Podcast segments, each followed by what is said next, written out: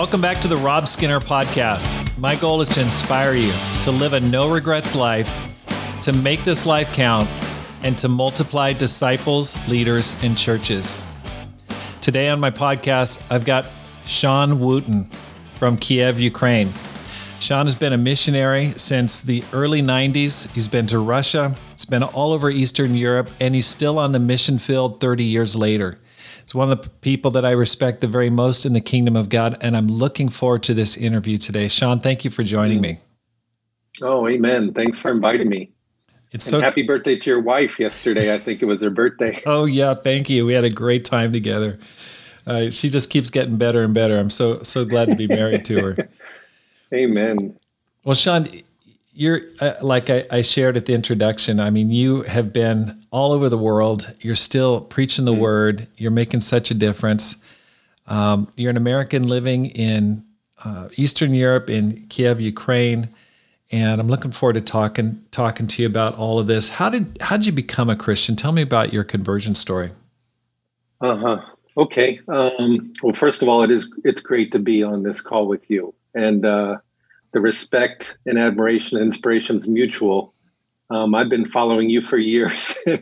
I've always been inspired, and I think the initiative you've taken on to work with some of the smaller churches to get them multiplying um, is just an awesome focus. And we can talk about this more later, but I think the big churches have to learn how to be small churches. Um, and I just think every church at a certain level needs to see itself as a small church um, so I think you're doing some incredible work with that. Thank you. Also, really enjoying your book. Um, the whole team for Revive is, and I can share about that too. But uh, as far as becoming a Christian, um, as a young kid, I had a very idealistic faith and this huge admiration for Jesus. Um, but I hated church that I was drugged to on the weekends. and uh, I literally couldn't, for the life of me, figure out why we were there. Um, and uh, so I, I, didn't enjoy that. And I, I, was a tennis player. So as I got better in tennis, um, if you make it into the finals, you play on Sunday. So I worked really hard so I wouldn't have to go to church. what, a, what a motivation to become a good tennis player. Um, but uh, so then, you know, later, a little later on in life, as I became a teen, a lot of my friends would invite me to religious events. I, you know, I was always in training, so I didn't drink, didn't smoke, didn't go to parties, didn't have time for a girlfriend. Uh, but my friends would invite me to Christian things, yet they were going out and partying on Friday and Saturday, and and I was like, this is just, you know, you guys claim to have God in your life, and and you share with me as if I don't, yet your mm-hmm. life doesn't resemble anything in my mind of godliness. Mm-hmm. Um, and if you have God and I don't, then then God must be incredibly weak. Wow. So I just I kind of landed on that and my parents got a divorce when I was 16. So I just kind of had a shattered view of love and idealism and basically became an atheist. Um, and uh, when I was at the university um, playing tennis, um, I played for the University of Kansas. Um, and my summer gig was I'd work in Southampton, New York, uh, teaching the wealthiest people in the United States their kids tennis. Hmm. Um, so that was kind of my summer job to pay for my college education. Um, and although I was an atheist, uh, God started to work on me and soften my heart some because I dreamed of being rich. I dreamed of getting a job on Wall Street. That's why I took that job in the Hamptons. Right. And uh, you know, but I, I was around these people and I, I'd never seen a less happier group of people in my entire life. And they were absolutely the most wealthy and accomplished people I'd ever met. And I just couldn't put it together in my head because I was sure if I had money, then I could make a difference. I could do something great. Mm. Money will allow me to to to have an impact. Right. In my heart, it just wasn't wanting to be rich. I wanted to have an impact. Right. Yet I saw these people. They what what's to me was most important. They just it totally escaped them. Hmm. So I started to question that some, and um, came back from my summer gig, and I was at the university, and I was at a tennis tournament, and there was a guy. One of the coaches reached out to me, and um, he said, "Hey, do you believe in God?" I said, "Well, no, I'm." I'm an atheist. And he said, Why? And I said, Well, because, you know, Christianity is for people who have nothing better to do with their lives and he's like, so what do you believe in? I said, well, I'm in the, you know, I'm electrical computer engineer. I believe in evolution. I'm basically, you know, too smart for God. That's what. Mm-hmm. Mm-hmm. And uh, he he um, shared with me some apologetics, and he showed me an article that, for the life of me, I can't find it now. Um, I don't know. Maybe he made it up, but it worked on me. He basically said there was a story in the Bible when somebody prayed and the sun stopped for 24 hours, and I said, "Well, I don't believe that. You know, that's that's ridiculous." Then he showed me some article that says that people, some scientists, couldn't figure out why there's this hole in the space-time continuum of 24 mm-hmm. hours, and it, and and I, you know, I thought, whoa, okay, wait a minute. If and it spooked me to be honest, and I said, you know, okay, wait a minute. If there is a God, then there's a heaven and there's a hell, and if there's a heaven and there's a hell, then I need to be really, really sure what I believe. I right. just I cannot wing this. I have to be certain. Right. So I went home. I was unnerved. I came back the next day to the tennis tournament, and I came up to. I said, you know, I think I believe in God. What do I need to do? Oh I mean, my gosh. I'm afraid. I'm afraid maybe I'm wrong. What if there is a God?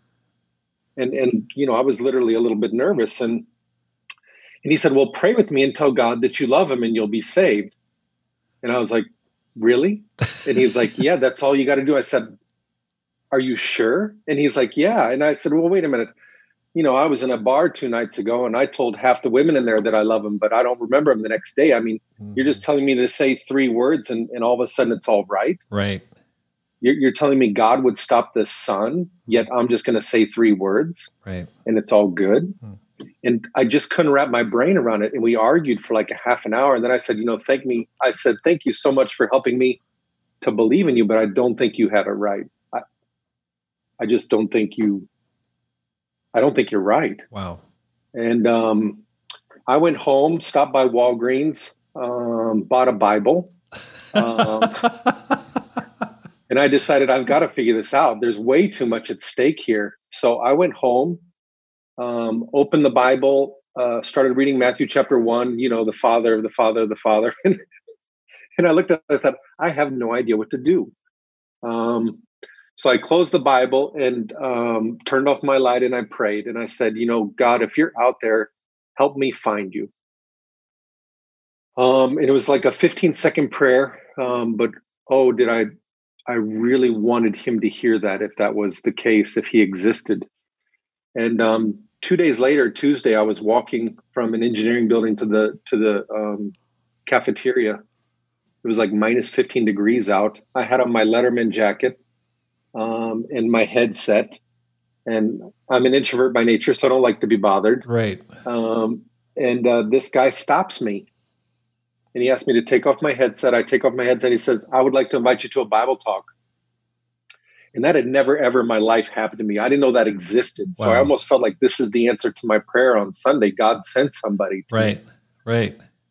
And I was like, wow, Bible talk. So what's going to be there? And he said, you know, this and that. And I was a little skeptical, but, you know, he said there'd be food there too. So between the fact that I prayed and I was hungry, um, I agreed. Mm. And I came to Bible Talk, and uh, it absolutely blew me away. I mean, I I couldn't believe the Bible was so alive and could answer real questions. Wow. Like I could never understand why my parents got a divorce. I could never understand why me and my girlfriend fight all the time. I could never understand that emptiness. I could I kept going after either professional tennis or a career or a job or Wall Street. And anytime I'd get success, it still felt empty and that Bible talk, it was a Bible talk on building on the rock or the sand. Wow. And it just like scales fell from my eye. And the brother, Damon Pabst, who led the Bible talk, he was so vulnerable. And he said, you know, immorality and, and pornography and this and that. And I couldn't believe he was saying these things. Right. and he said, sex outside of marriage is a sin. It's, it's hurtful. It's harmful. It's not. And I had a girlfriend at the time. So, you know, after the Bible talk, I went up to her. I said, look, I disagree with you about the whole immorality thing. I don't think it's a sin. And he said, Well, what do you mean it's not a sin? I said, Well, I love my girlfriend. I don't know why we can't be together. There's people who get married because somebody's rich or because someone's beautiful. They don't love each other. They're just using each other. Yet you say it's okay for them just because they have a piece of paper. I don't have a piece of paper, but I have real love. Right. And he said, Okay, you really love her. And I said, Absolutely. He said, You want to marry her? I said, Absolutely. And he said, Okay, what's a plane ticket cost to she was in New York. He said, "What's a plane ticket cost to New York?" I said, "About 400 bucks." He said, "I'll write you a check right now." And you can fly tomorrow to New York and you can propose to her and you can get married. And I was like, dude, wait a minute. I'm not ready to get. And he's like, well, what do you mean you're not ready? You, you, you just said you're ready. If you're ready, do it. Um, and I was like, well, I'm not exactly sure. And he said, well, look, if you had a daughter one day that a guy was going to sleep with her that, that didn't necessarily want to particularly be with her, would you approve of that? And I said, I'd kill him. he, said, he said, well, look in the mirror. He said, don't you see that that's who you are? And I was like, oh my gosh. Wow. And I was like, will you study the Bible with me? And he was like, sure. And I said, how much does that cost? And he said, it's free. And I was like, you've got to be kidding me. Because it's like not the best day of my life. so started studying the Bible and uh, it took about two months um, because I had a lot of doubts and a lot of questions, but mostly just to masquerade my desire to keep sinning. Hmm. Um, but God just really opened himself up to me. And I absolutely um, just fell in love with who God was. And, and it answered all the questions for my existence and hmm. everything. So I was so encouraged. I remember after the discipleship study, Mark Templer studied the Bible with me and Damon Pabst. And I came back after the uh, came back after the discipleship study and Mark said, So how are you feeling about the study? I said, Oh my gosh, it's incredible. The world could be changed. This is amazing. And he said, That's great. And I said, I said, I've decided, you know, because I got the job on Wall Street. I got a job offer on Wall Street. And I said, um, I want to quit my job on Wall Street and I want to go in the ministry. And he's like, we didn't mention that in the disciples. I didn't bring that up as a joke he said, "Where's that coming from?" And I said, "I said, do you have any idea? In in one hour, you explained to me something that, although I've been around Christianity my whole life, no one's ever explained that to me. I've never understood how simple it is to be right with God and what God's dream is for our lives." Hmm. I said, "If if I could do what you did with me."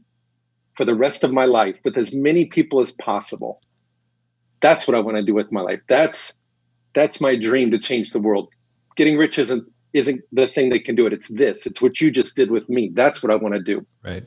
So I was I was sold wow. after that. I just wanted I wanted to spend my whole life telling that that to other people. That's so awesome. That's kind of the conversion story. And so you got baptized shortly after that? Yeah, I got baptized January 10th, 1991. So I, I came to church like a week before Thanksgiving uh, came home for Thanksgiving, actually cleaned up after myself. It almost put my mom in shock. She had no idea what happened to me.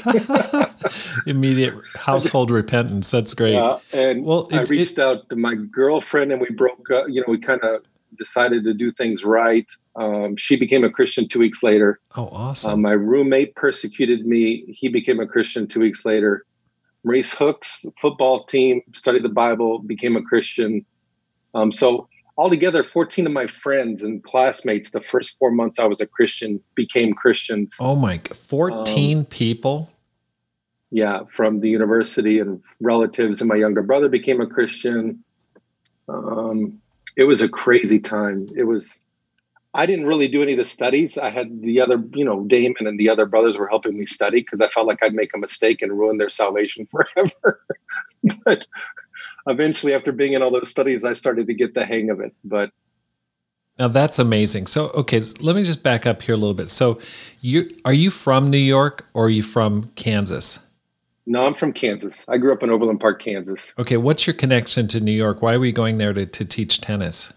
Uh huh. So my dream um, was to work on Wall Street, um, and uh, you know I was a tennis player, and during the summer, um, you know I I would I a friend of mine landed this job in the Hamptons, and uh, from that he got invited to work for one of the you know one of the big banks, investment banking in New York on Wall Street. So I told him, dude, if there's ever an opening in in one of these clubs, could you please get me a job so I could get up there and meet the people that could get me onto Wall Street? My, my end game was Wall Street. I see. So it was, really like a networking opportunity for you to right make connections. Right. That's great. That's smart.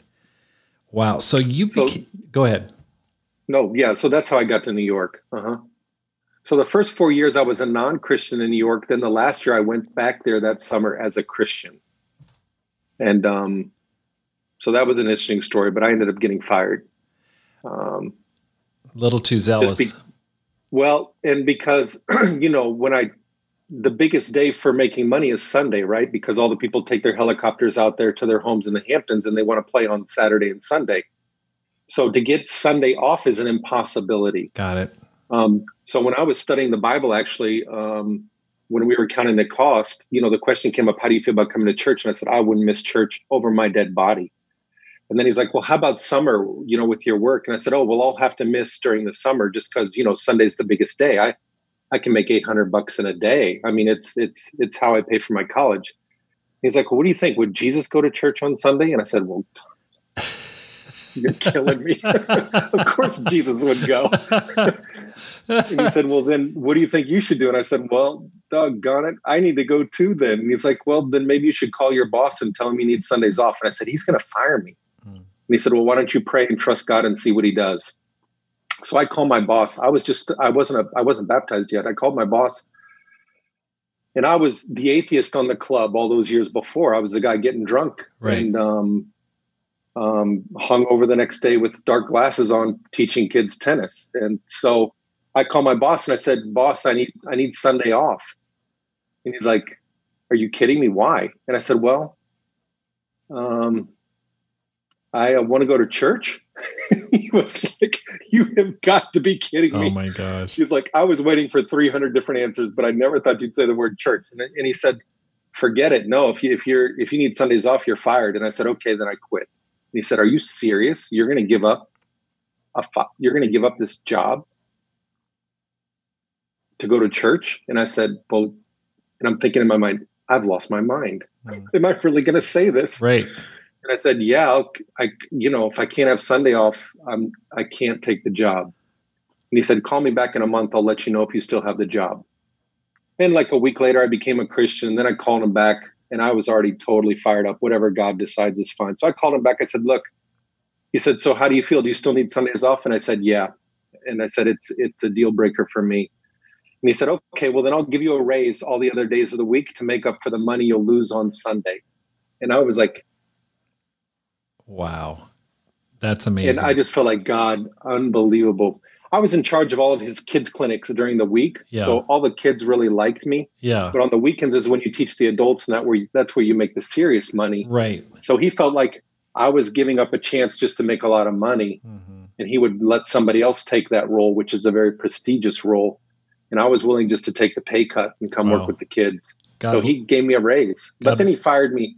We had a we had a conversion in the Hamptons while I was up there. Um, there was a girl who became a Christian, and then and then and then I got fired basically. He said, "Nope, you can't have Sundays off." And I said, "Okay, then I'm done." Wow.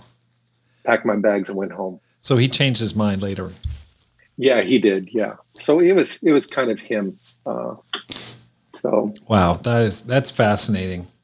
Now, okay, so from there you became a Christian, you graduated, and then you went straight to Moscow. Tell me your path to the Moscow mission team.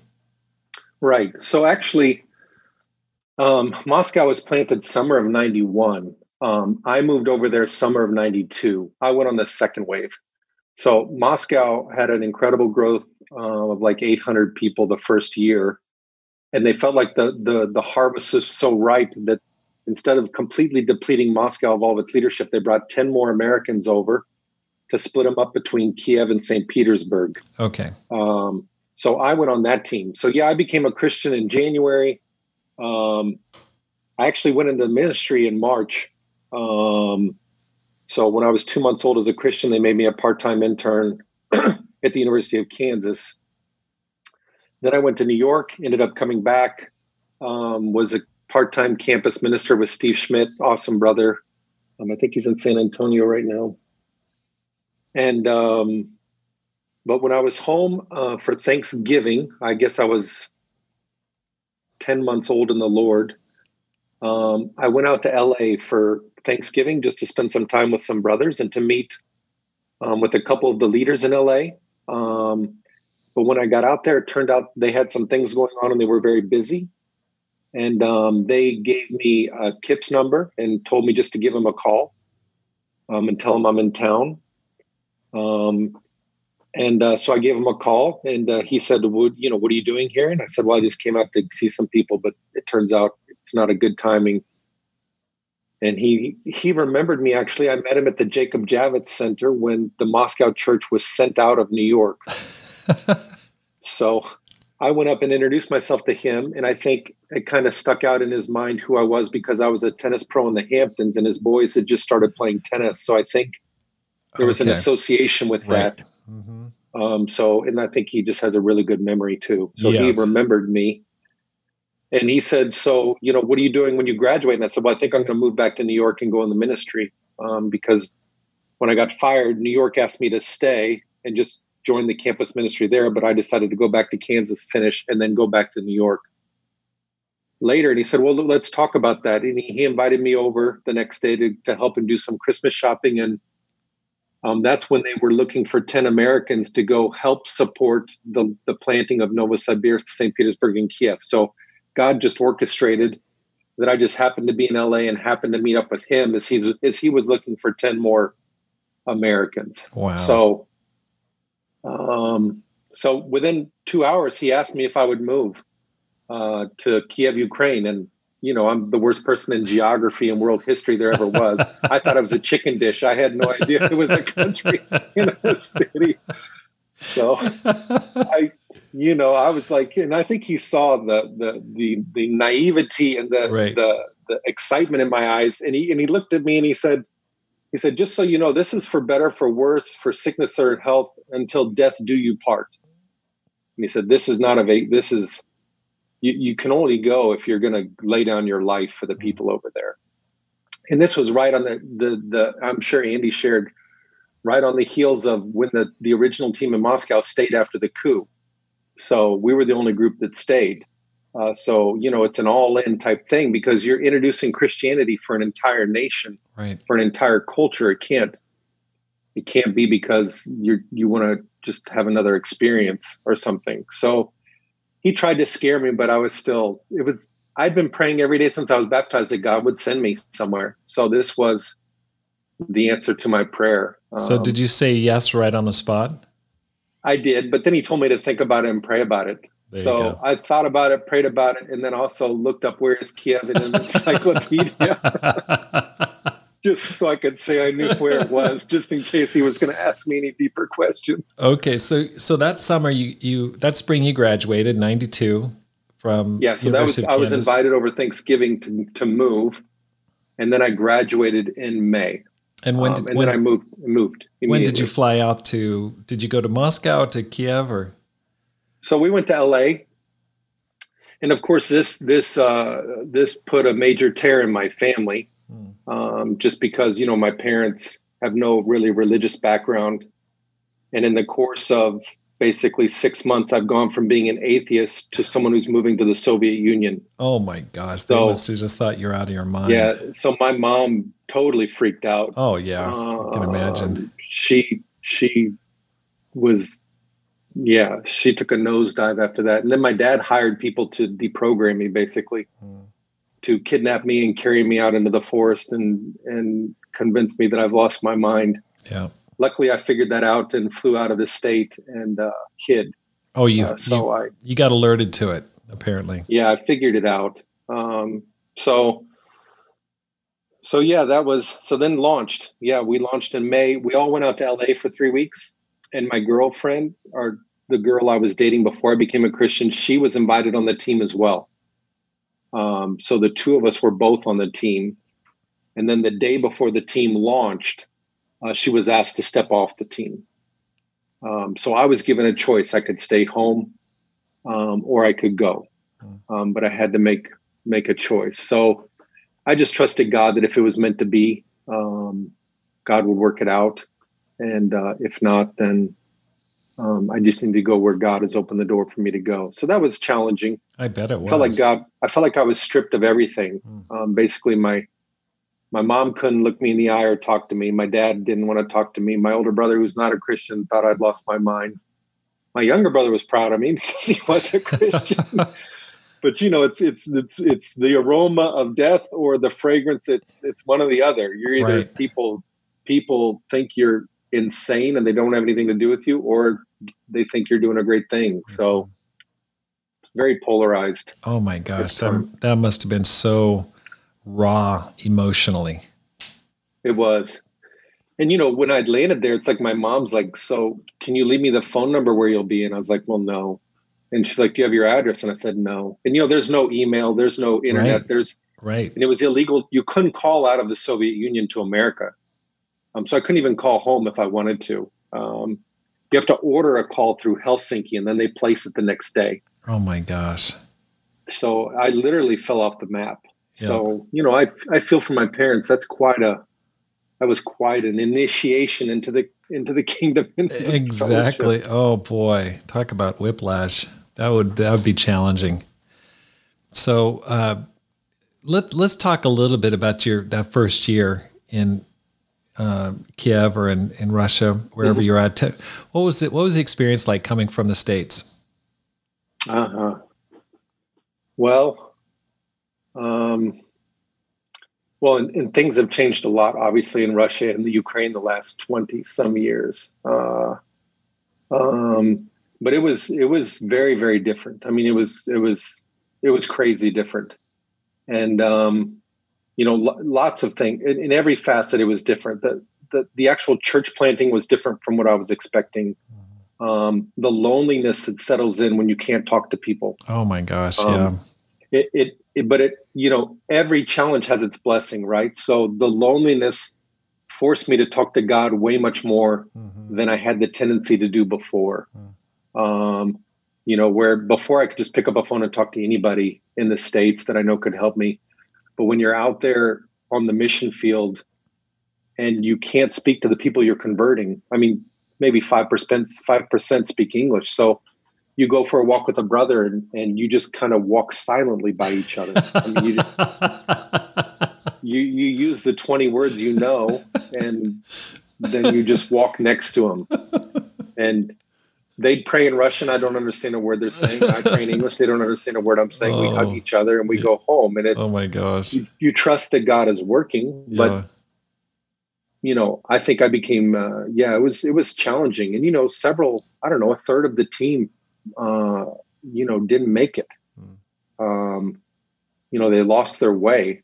Um, You're talking about the Americans that came on the team, right? Yeah, yeah. During that time, or they they left later? Uh, some, a couple during that time. Mm. Um, but yeah, it, it, takes a toll.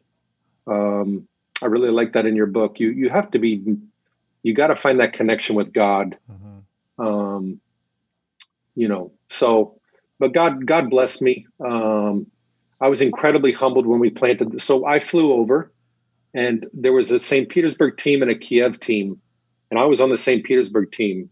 And the St. Petersburg team went with the Kiev team to plant Kiev so I that see. the St. Petersburg team could get some experience. Then St. Petersburg came back and then planted St. Petersburg. Okay.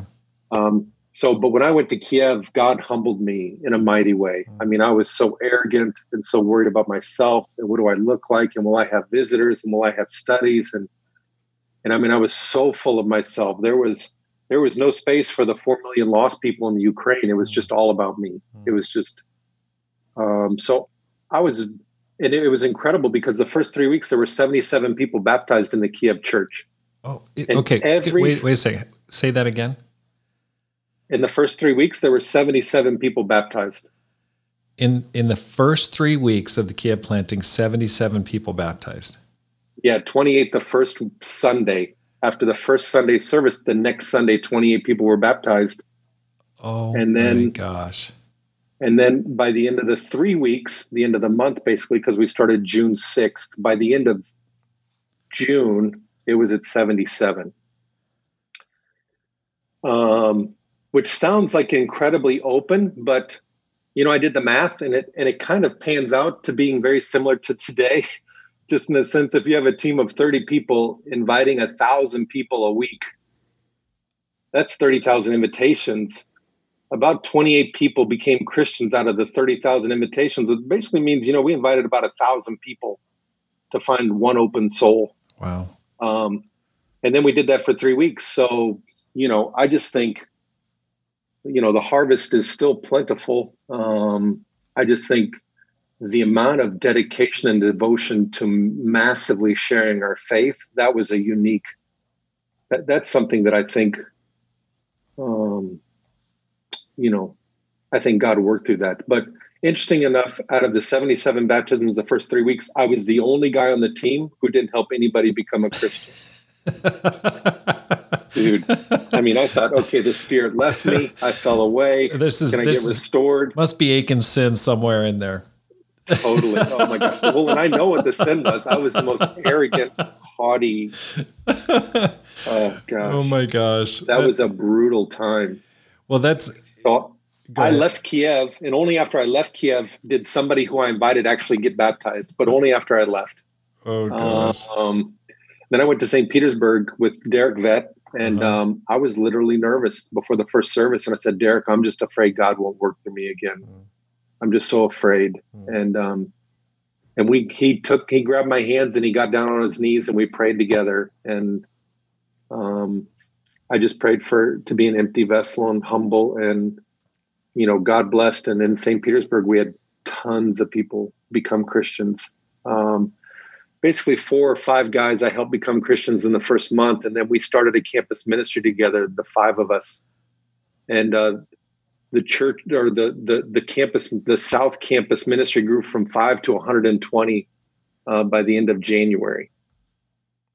So, oh my gosh! So okay, and, and how long was that? When did you plan it? Um, kind of the big, first week of August. Okay, so, so, August, September, October, November, December. So in like four months, it grew from five people to five. Five months, basically. That's just the campus ministry. It was just campus, yeah. Oh my gosh, that's amazing. I was personally leading 10 Bible talks, so I don't actually recommend anybody imitating my life. 10 Bible talks. there was one time when Derek Vett said, Hey, could you sit in my living room just for a moment? And then he walked out, locked the door, and left me in there for five hours. he said, Dude, you're going to rest. I've had it with your schedule. I'm not letting you out of here until you take a nap. Oh gosh, you so, were you were so driven. Just that's crazy. Yeah, it was crazy.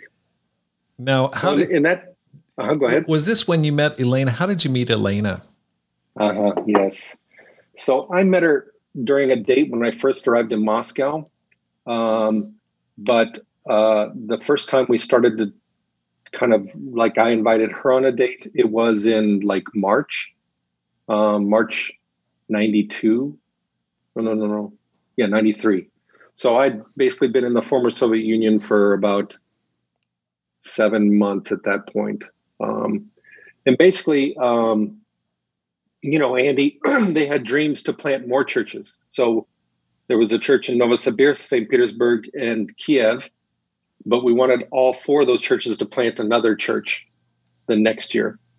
Um, so all of us missionaries were targeted for another church, which I think is important in building because when I went to St. Petersburg, I clearly understood from day one I'm not staying. So from day one, I was looking at who I'm going to raise up to take my spot, mm-hmm.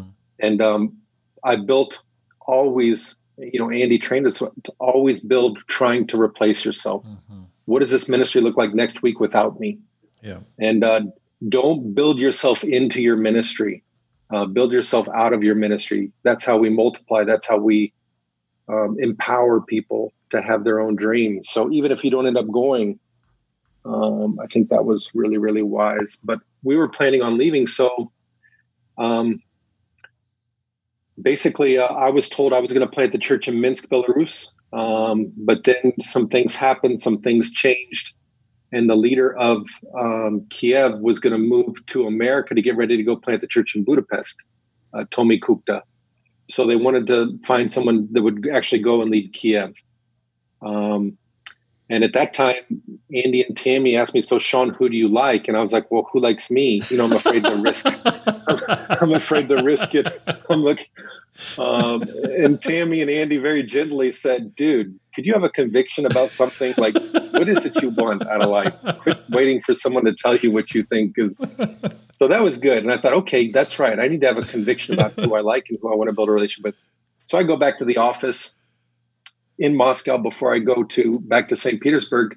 And I was talking to a brother. I said, so bro, who do you like? And he says, oh man, I really like Lena. She's awesome. And I said, yeah, tell me why you like Lena He said she's spiritual and she's smart and she's a law student and she's sporty and athletic and she's funny. and she's kind and she wants to do great things for God. Like he listed everything I was dreaming of. And I said, that's the one. that's the one. I didn't tell him. I, I didn't tell him. Thank you for telling me who I should. So, but immediately I went back to St. Petersburg. I got her number and I said, I'm going to take this girl out for a date. This is going to be perfect. So I called her and she spoke almost no English. I spoke, I mutilated the Russian language. Um, so, but I asked her out on a date and um, we went on a date. Uh, and then uh, came back two months later to go on a second date. Um, but when I came back two months later on the second date, that's when uh, they decided to speed up the plan. And when I came into town, they said, Shawn, actually, the original plan was that I moved to Moscow, work with Andy for three months. Then they send me Kiev, send me to Kiev. But uh, they said we need to speed things up. Tommy needs to go to Budapest earlier, so we actually want to ask you not to go back and get your stuff in St. Petersburg. Just go to the store and buy some t-shirts and underwear and jeans. if you could leave tomorrow for Kiev to start leading the church. Oh. I was like, oh my gosh. I said, and with who? And Andy said, well, let's see how your second date goes with Lynn. If it goes well, maybe you can go with her. oh, this is this is this is this. you know, th- totally it needs to be a up. this needs to be a TV show. This really does. this is awesome. so on our and I and he says like, so how do you feel about Lynn? I said, oh, dude, she's perfect for me. I love her. She's awesome. I, and he said, well, then maybe she should go with you to Kiev. And, and he's like, well, if you're sure, why don't you go and ask her to be your girlfriend? And I was like, okay, awesome, perfect. I think Andy was a little concerned, you know, for us to be down there not dating and trying to leave the church. And, right. you know, I think he was trying to you know, also protect purity because sure. I didn't realize it at the time, but Andy's like, dude, purity, purity, purity, purity, purity, purity, purity. He's like, mm-hmm. you guys have got to be careful. Yeah. And and I'm not real careful. Mm-hmm. Just, you know, I can be sometimes we joke that my wife has a conscience for the two of us. Right. Um, but I'm really thankful that we had a pure relationship and because, you know, looking back at it, and we fast tracked it. I mean, we were dating. Um, after three months, we were engaged. Um, after three months, we were going to get married, but then we stopped it, broke off the engagement, and delayed it for a few months, and ended up getting married a year after we started dating. Um, it wasn't a purity issue at all. It was a stress in managing our relationship while trying to lead the church. Right. So we took a break and slowed it down, which at the time I didn't understand, but now looking back, it's like God intervened. Wow. Um, just to to help us have a stronger foundation before we started. Um, but you know, if you mess up the purity and you're the young church leader and all those young kids are looking at you, you've damaged you've damaged things for yeah. years to come. Absolutely. And, um, oh my gosh, so absolutely. God God protected us. God's awesome. Okay, so let me clarify. So you went on one date, you liked her and then you're going on the second date, and that's when Andy said, "Well, why don't the second time just ask her to go steady?" Yeah, yeah, that, that's what happened. Sounds very simple, and so then, so you guys went steady, and then she went with you to Kiev. Yeah, actually, our next date, because I jumped on a train that night to go to Kiev. Um, our next date was in Kiev two days later, and that's when we started dating. Oh my! So it was on our second date. We started dating. That's that's and you have to understand that that date was based on almost no Russian and almost no English. lots of meaning. Uh, did, lots of meaningful did you say Jesus is Lord. That's good enough for me. I'm good to go. Wow, that's that's an incredible story. I now, don't recommend that for everybody. Okay, but. so now you've got uh, how many kids? How many kids do you have? Two. You've got two. Yeah. So Andrew's 20, he'll be 24 this year, and our daughter Diana um, is 18. So Andrew yeah. and Diana. Uh huh. We oh. call her Gunya, but her name's Diana. Wow. So they're almost out of the house here. At least uh, my son's out of the house. He finished university. and he's actually quarantined in Moscow right now uh, working for his company. Wow. Um, so he's he's fine. He's doing well. Um, and Diana's in the room next door studying at university. Okay. Also quarantined. So So she's going to school there in in Ukraine. in Kiev, yeah, Freshman, sophomore, something like that. freshman. Okay, Uh-huh. that's great. Now, Yeah. Shawn, here's here's the thing that really stands out to me about you is in 2003 there was a major restructuring in our family of churches. Um, funding got cut dramatically. So many people came back. So many foreign missionaries, and yet you stayed. I mean, you've been overseas since the time you're talking about there. Uh, why didn't you come back? What what happened? How did how are you the one that that's still going? Mm, good question. Um, well, I think, of course, God has been the biggest support and encouragement. I think my wife, she's like my compass. Um, you know, I think I think that probably, and at the time, in 2003, I was actually working for Hope Worldwide. Um, we were always doing ministry, leading a super region or leading a church, or you know, we were always planting churches or leading ministries. But at that moment, I was working for Hope in Moscow.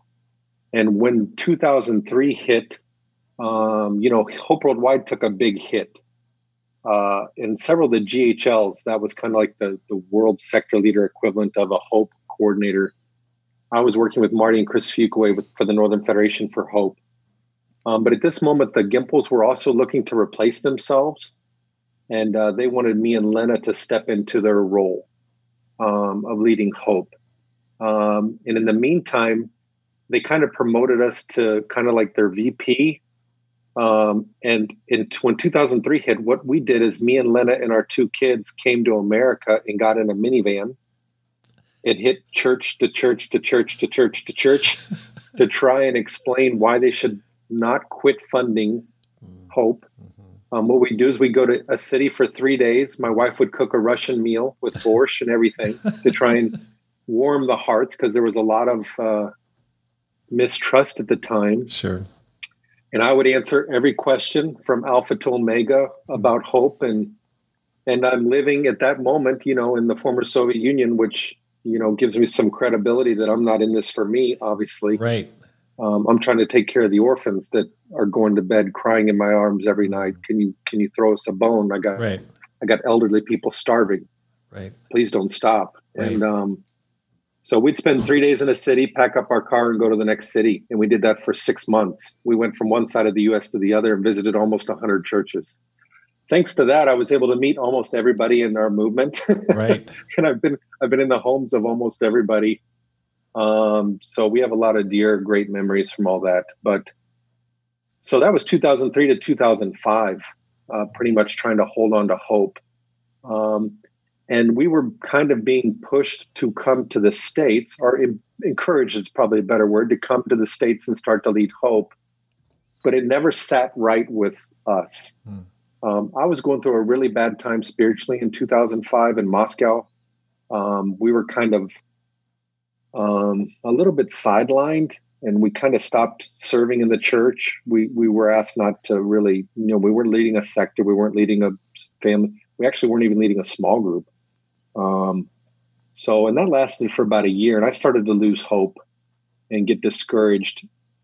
And my wife always felt like we can't leave here because there's so few there's so few leadership in this part of the world. Mhm. And when you go to America, there's so much leadership. Right. Um, you know, you visit LA and or you visit New York or some of these churches that have thousands, and they say we really have big needs, and you you realize they do have needs, but Right. compared to a continent, Right. You you know you can't even compare the the level of spirituality and the resources that are available. So, and this is a little off topic, but I think it's important as I kind of think about what you would want me to share. I think one of the reasons I stayed out there is because um, we got to pe- we got to have people that go out there and stay. Right. Um, you got to stay. It's a life work. Right. It's not something you come in for four years and do it, and it is just going to go. Right. Um, you know, and I think uh, there was a great brother. Um, well, it's, I'm blanking his name. Uh, Dr. Gumley, who's in Australia. Graham Gumley. Uh, yeah, Ra- yeah, Graham Gumley, and he was in Cambodia. And one of the times we visited Cambodia, and he's this famous hand surgeon Right. who's in this hospital in Cambodia. And I'm like, Graham, why? What motivates you to stay here? I mean, right.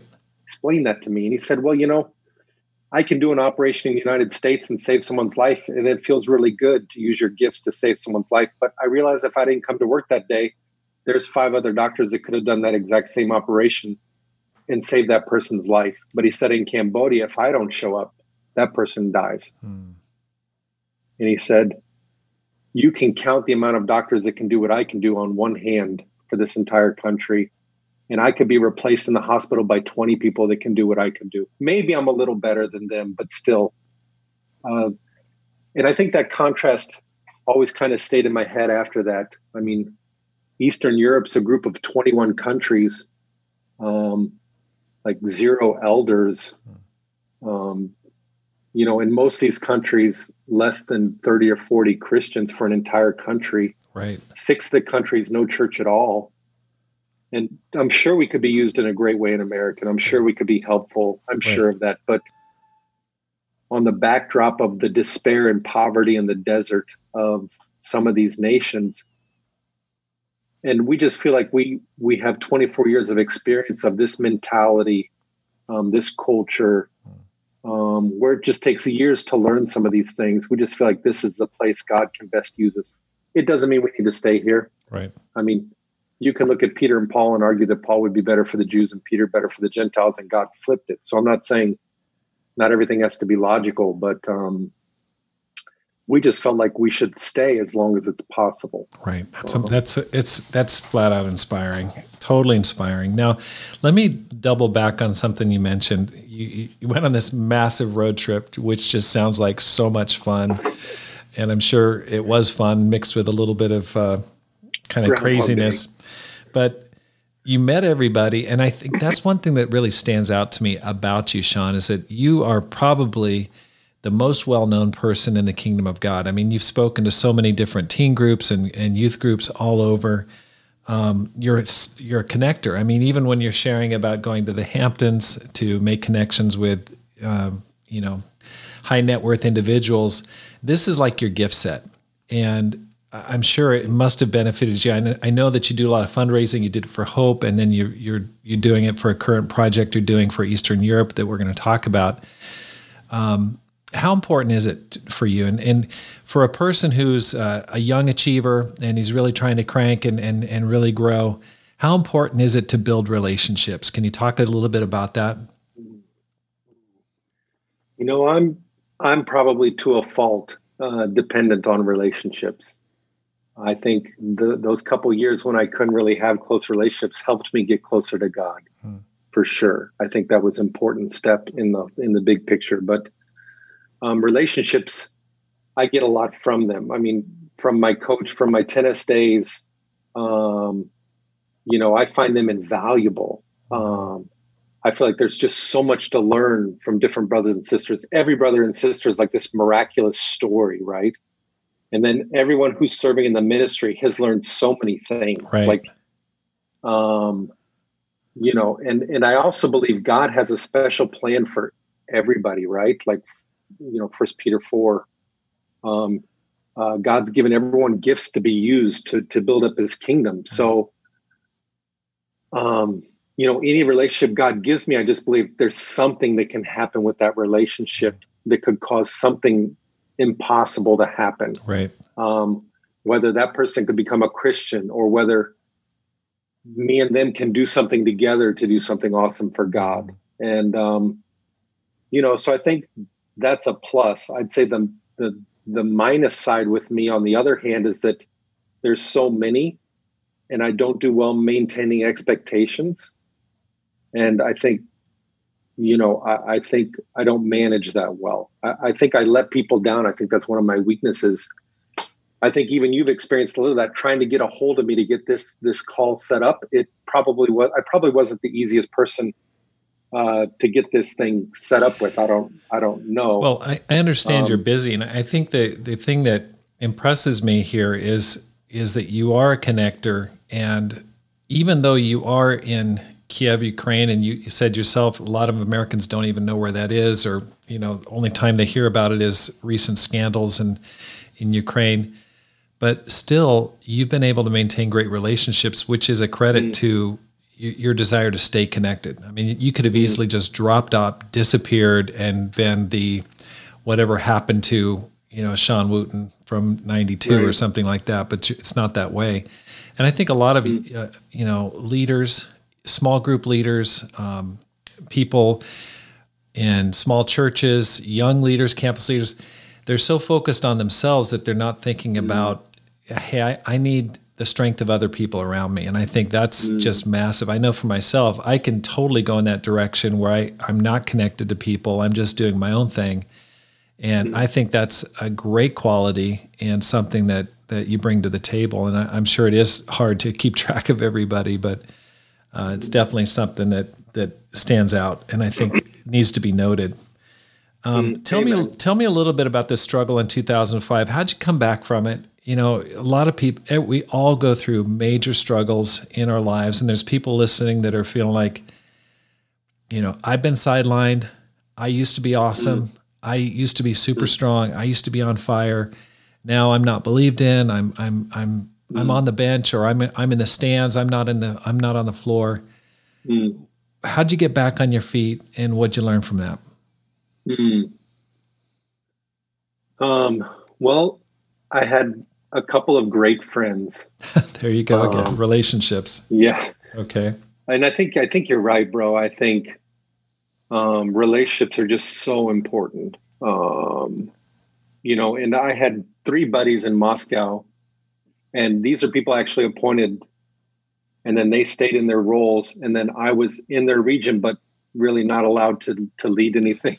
don't don't touch anything. so, so, but they would get with me every week, and they would just encourage me and love up on me, and um, so they were a huge help. And then my wife was awesome. Hmm. Uh, she was like you know she she kept believing in us and me um you know and then i just did the best with what i could right mm-hmm. um so we we worked with hope and um, did the best we could with hope and hope flourished um, we came up with a lot of great programs um, i got a, a, a, reward from putin's wife and um, you know all kinds of different things happened got to meet michael jackson wow you know my, my wife was called into the mayor of moscow for one of his sessions. Um, so there's lots of great things that happen in hope. You know, there's no reason to look at something and think, why can't I do that? Why don't I just do what's right in front of me? Let's mm. just do, let's just focus on this then. And if mm. God wants to open up that door later, he will. Mm. Um, so I think that was the, that was the thing. So we finally started to lead a small group and then that small group turned into a sector. Mm. Um, you know, so we just, I just think God God will teach us something no matter where we're at. Right. And there's always good that comes out of it. Mm-hmm. I remember I think it also that I think that moment kind of really strengthened our marriage just because we were always so busy we never really had time mm. uh, just for each other. Right. You know, we we started dating leading the Kiev church and it was 200. uh, we got married when the church was 700. Mm. So from our wedding day, the church is 700, and we led it up to 1,600 in the next year. And then we moved to Moscow to take on a super region of a 1,000 and start Hope Worldwide for the former Soviet Union. And me and Lena we were just always running 3,000 miles an hour. We just never stopped and sat at each other's feet and said, So, how are you doing? Wow. I mean, it was like, there was just, it was just so fast. And I think right. God slammed on the brakes. And maybe the situation didn't seem righteous to me but he always uses it for the good. Oh my gosh, it I've always looked back at moments where I felt like that wasn't fair, quote unquote fair, although God forbid we ever get fair. Um, you know, and he always works for the good. That's great. Um, well, let's let's talk a little bit about this whole um, you know, merit you just talked about God slamming on the brakes and I think that there's times when people feel like, you know, I'm in the doghouse or you know, God's mad at me or something like that. And, and it almost, I've noticed at times life is so long, you know, God, God is on his own timetable. And mm-hmm. I think sometimes we can f- make the wrong deduction about what's happening in our lives and feel like, um, I've been, you know, put off, you know, taken off the team or something like that, when in fact God is doing something inside of us. I, I think about like Joseph, you know, the mm. being sold into slavery or going into to the prison. And for him, it must have been a real test like, what did I do wrong? And in fact, mm. God was doing something to make him stronger. And, mm. um, and so I think that's Amen. very, very powerful for, for people listening and, and for all of us just to go, mm. okay, hey, I might I may not see it or feel it, but God is doing something and I'm still going to be I'm going to come out of here more productive. And I think that's what's mm. so impressive, Shawn, is that you you you had a time of struggle, but look at what you're doing now. You're you you are bearing even more fruit. Mm. Any any thoughts on that? No, I, well, I think you're I think you're absolutely right. I think um, you know, he always has good intentions for us and um, any kind of resistance or suffering uh, just helps us to be more like Christ and have mm-hmm. more compassion mm-hmm. uh, for people who suffer in similar ways. So I absolutely think that's true. Um, you know, I had my dad just pass in December, and um, you know, when when you lose people, you can become discouraged. Um, and when I lost my mom, also, you know, I basically five months after I moved to St. Petersburg, that's when my mom passed away. Oh so I, I, I couldn't get back in time. I couldn't get out of the Soviet Union to get back in time. And she died like two seconds before the new year. Mm. And um, it was like, you know, there's sometimes when you when you have these questions and and what I've decided with my life is that I have to be able to explain every event in my life that it was for my good and that it was an expression of love. Mm and I'll wrestle in prayer until I get there because I, I refuse to accept that God's not loving me always. Mm. And that even if He's disciplining me, it's absolutely in love with this great vision and dream for me on the other side. Right. So I think that optimism or that hopefulness that it's always working out for the good. Mm. Um, I think there's just been so many crazy things that have happened in my life that um, you know, from Chernobyl to the mafia to the KGB to everything that's gone on. And every time I look back, the stories I would ever sit down and tell you about that I think are most helpful are all the ones where I felt like my life is literally unraveling and nothing's going the way it's supposed to. And, you know, the Bible is filled with a lot of those stories too. So I just think we just have to know how to hold on to God at yeah, that moment. That's true. The the power of perseverance and patience is so valuable. Yeah, thank you. and I've always that. heavily uh, relied on fasting as well. When things get really tough, I fast, um, because I don't know how else to deal with the pressure. Hmm. Um, I want to know that God is definitely invoking His power. In some situations, kind of only get driven out by prayer and fasting. So when we had the coup four years ago and the war, and uh, it looked like Russia and Ukraine were going to hate each other. And my wife's Russian. I'm living in Ukraine. I'm trying to keep all this work unified. Hmm. I mean, it was it was unbearable. Our kids couldn't go to school because of sniper attack, and the the police was gone, and and you know, there's that chaos. And I think I fasted that year almost half the days. I mean, I fasted like 130 or 140 days that year. Um, uh, a 40 day fast, a 30 day fast, every month, 10 days, um, sometimes two or three days, almost every week. Oh my gosh. How did you Just do a 40 day fast? Well, I, I have coffee. okay.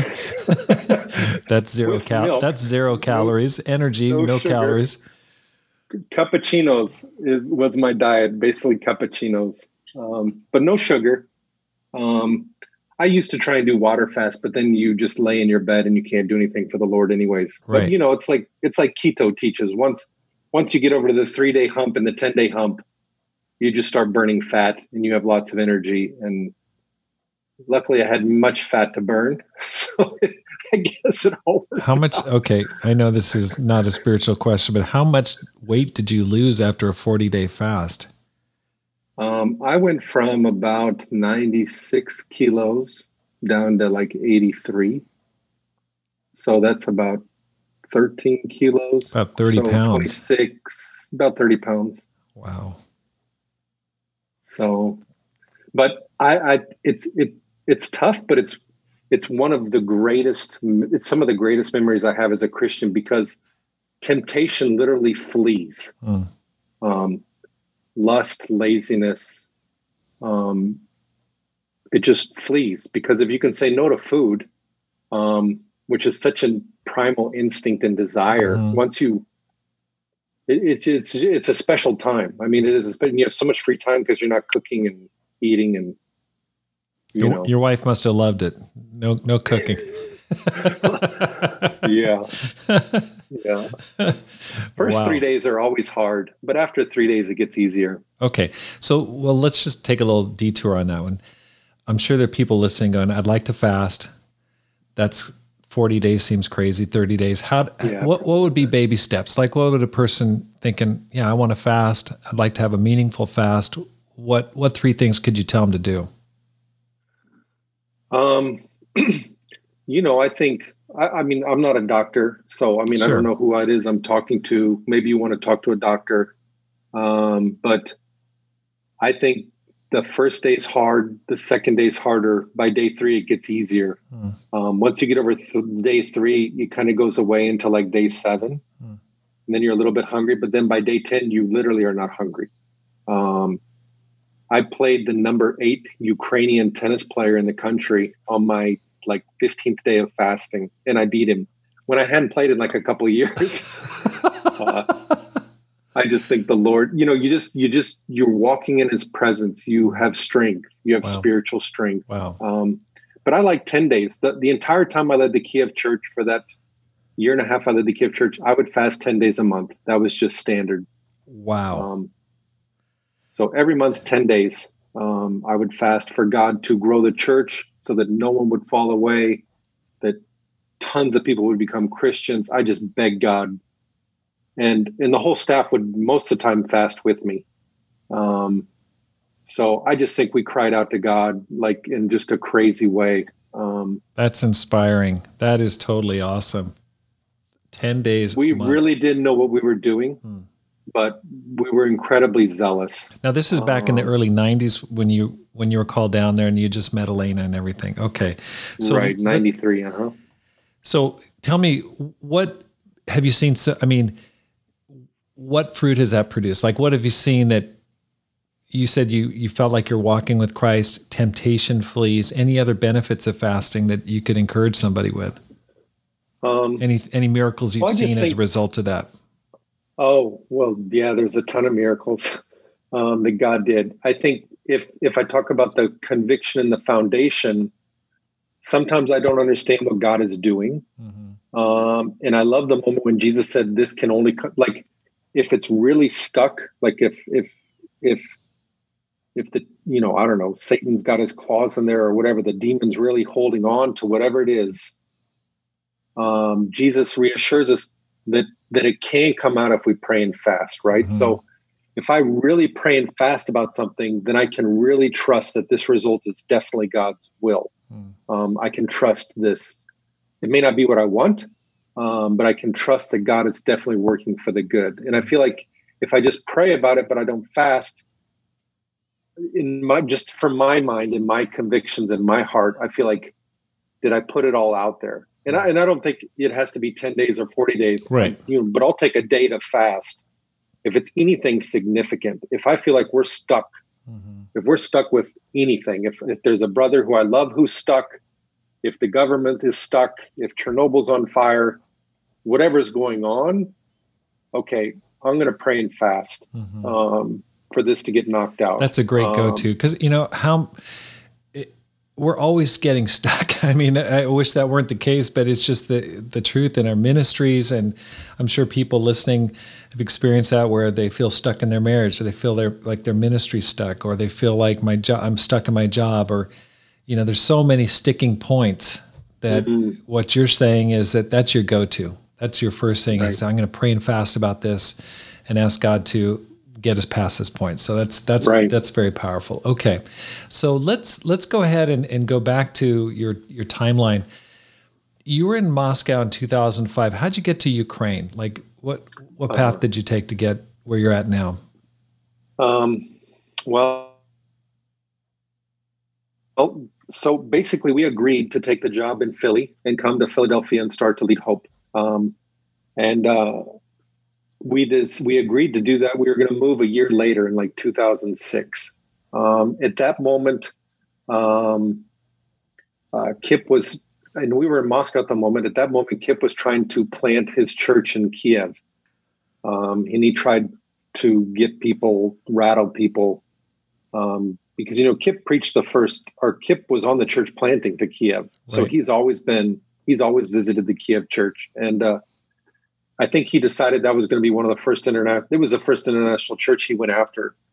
Um, and uh, when I when I heard that, I thought, you know, we need to. Me and Lena should go down to Kiev and protect hmm. uh, the church. Um, so I called him and I said, I'm coming um, to Kiev. To you know, I don't believe what what's going on is is righteous or good or builds faith. So, hmm. You know, um, I was prayerful and I thought, okay, well, we'll go to Kiev for a year before we move to America, and that kind of helps us uproot and make the move easier. Um, but once we moved to Kiev, um, at that moment um, there was a situation in an orphanage in Romania with Hope, and um, I had to go there. And for whatever reason, we needed to shut it down.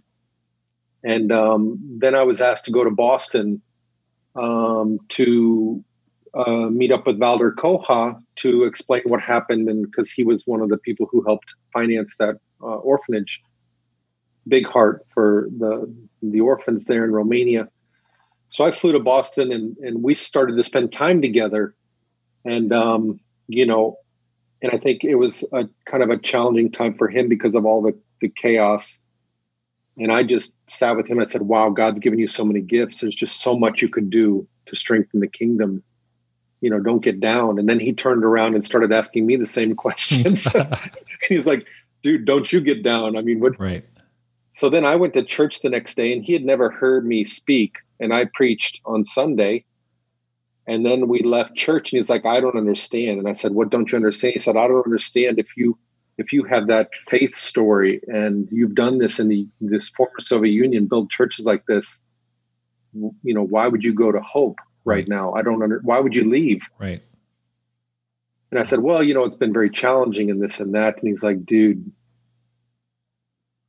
hmm. I think you might be burying some of your talents if you do that he said there's i'm not saying there's anything wrong with that but are you sure that that's the right thing to do right he saw he saw your your gift for preaching and your experience and he said hey that's hope, right. hope is a good thing but it may not be right. your your primary calling it's something you can, right. you can do on the side while you do your fi- your primary vocation right that's that great. was his question yeah. so about a month later, things kind of were, you know, falling apart everywhere. And uh, he and Dave Malutnok circled back to me and said, "Would you be interested in taking a job and helping strengthen the churches in Europe?"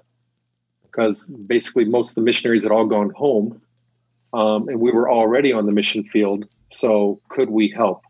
Um, could we engage? So, um, you know, we prayed and fasted about it, and we decided we should go back into the ministry so this was 2005 when you know Boston had just let go like 90% of their staff. I mean, it was a very tough time kingdom wide. Everyone was still getting let go, right? And we went back into the ministry. Wow.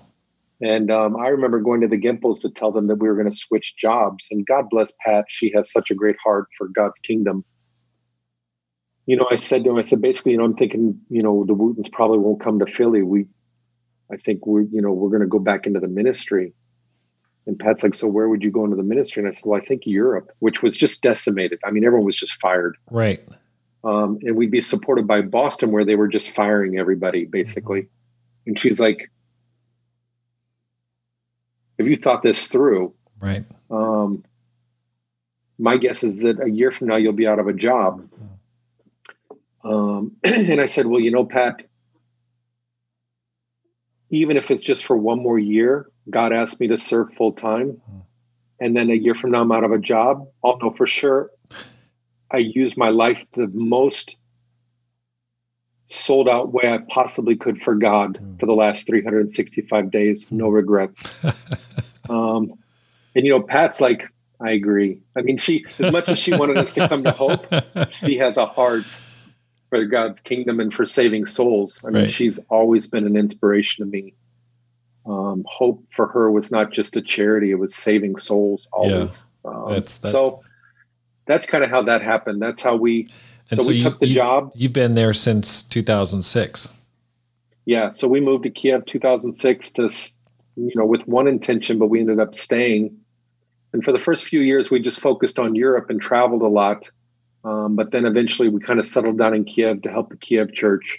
Okay. Um, and then two two years ago, we've moved out of any kind of leadership role in the Kiev church, and we're focused now on the Eastern European churches. Okay, so let's talk a little bit about that Eastern Europe.